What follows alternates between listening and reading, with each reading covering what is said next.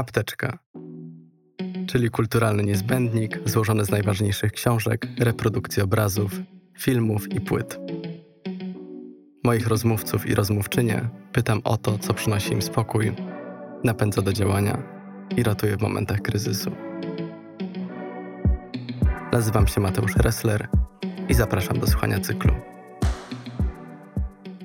Edward Louis. Lekcja wybaczania. Czyta Maciej Więckowski. O mojej relacji z kulturą mogę powiedzieć, że należy do tych raczej skomplikowanych. Ewoluowała z biegiem czasu. W okresie dorastania służyła mi przede wszystkim za narzędzie zemsty przeciwko bliskim. Wychowywałem się w ubogiej rodzinie robotniczej. Mieszkaliśmy w niewielkiej miejscowości na północy Francji, gdzie każdy przejaw inności spotykał się z brakiem akceptacji. Od małego byłem więc dręczony przez rówieśników ze względu na moją tożsamość seksualną. W domu również nie czułem się zrozumiany. Dlatego, gdy dzięki edukacji zacząłem poznawać kulturę wysoką, czytać książki, słuchać bardziej wyrafinowanej muzyki, kiedy dokształciłem się w filozofii i operze, poczułem, że wreszcie mam jakąś przewagę. Mogłem powiedzieć: Nie jestem już taki jak wy, należę do innego świata. Kultura nie powinna jednak dyskryminować. Moje podejście do niej się zmieniło, gdy zacząłem pisać.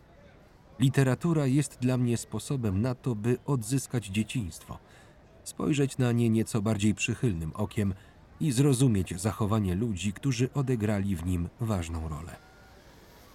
W moich powieściach poruszam tematy ubóstwa, nierówności społecznych i przemocy, również tej nieuświadomionej, wynikającej z funkcjonowania w systemie opresyjnym. W zrozumieniu działania tych mechanizmów pomogła mi lektura książek Simone de Beauvoir, Susan Zontag, Pierre'a Bourdieu i Jacques'a Derrida. Jednak gdy szukam inspiracji dla sposobu, w jaki chcę opowiadać historię, nie zaglądam tylko do publikacji akademickich. Myślami wracam do doświadczeń kulturalnych, dzięki którym poznałem, czym jest akceptacja. W wieku 12 lat wstąpiłem do szkolnego klubu teatralnego. Było to pierwsze miejsce, w którym poczułem, że przynależę do jakiejś większej wspólnoty, gdzie nikt mnie nie ocenia za to, jaki jestem.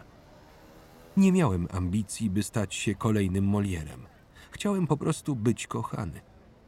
Czytanie książek, nauka tańca lub gry na instrumencie wymagały znacznie więcej czasu, pieniędzy i kompetencji, których jako młody chłopak z klasy robotniczej nie miałem. Teatr wydawał się bardziej dostępny. Bycie jego częścią umożliwiło mi przetrwanie. Jego wpływ na publiczność zacząłem dostrzegać znacznie później. Gdy myślę o tragediach Sofoklesa czy Szekspira, wciąż fascynuje mnie siła ich oddziaływania. Przecież spektakle wystawiane na ich podstawie przyciągały całą masę różnych osób, nie tylko tych dobrze wyedukowanych. Na tym chyba polega ich fenomen. Doświadczenie jest krótkie, ale niezwykle mocne. Przekaz zrozumiały, ale nie pozbawiony głębi. Pisząc książki o moim ojcu, kto zabił mojego ojca, i matce, zmagania i metamorfozy kobiety, próbowałem wykorzystać techniki stosowane przez twórców teatralnych, by nadać mojej literaturze podobną moc.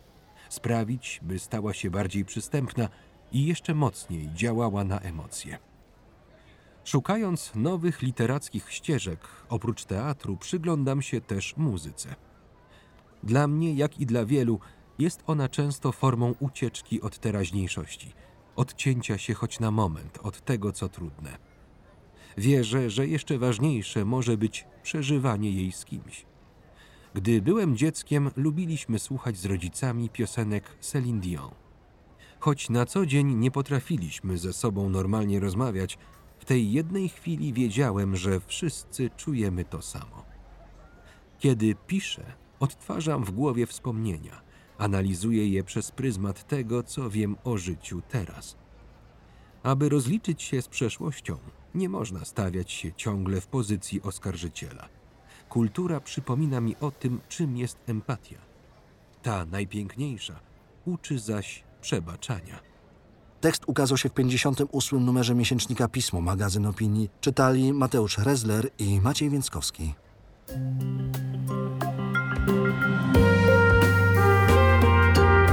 Pismo, magazyn opinii.